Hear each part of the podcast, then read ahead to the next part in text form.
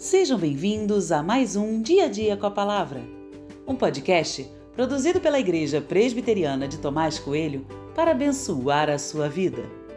O título de hoje é Ouça o que Deus diz e tem por base o texto de 2 Crônicas 18, 33, que diz: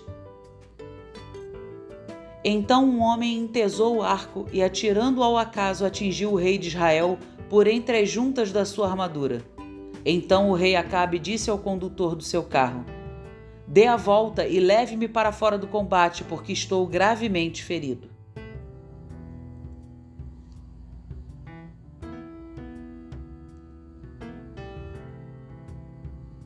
Acabe foi para a guerra e ele tinha uma estratégia: não ir com trajes reais, mas disfarçado.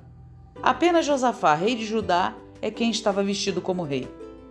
O rei da Síria tinha dado uma ordem simples ao seu exército: encontrar o rei de Israel para o matar. Josafá foi confundido com Acabe, mas Deus o livrou. Ninguém encontrou o rei de Israel na batalha. O plano de Acabe parecia estar dando certo, mas não deu.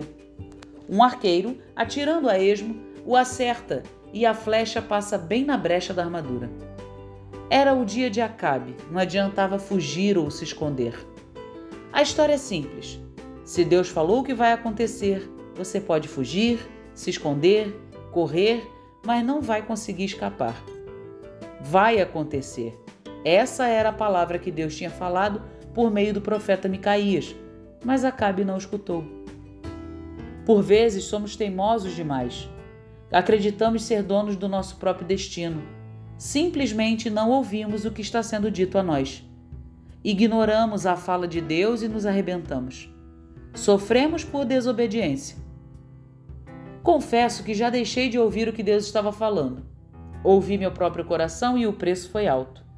Minha saúde, minha família, tudo quase foi destruído por meu egoísmo e incapacidade de ouvir o Senhor.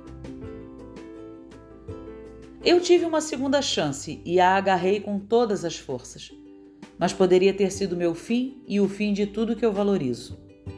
Não seja teimoso. Escute o que Deus está te falando. Não há outro caminho.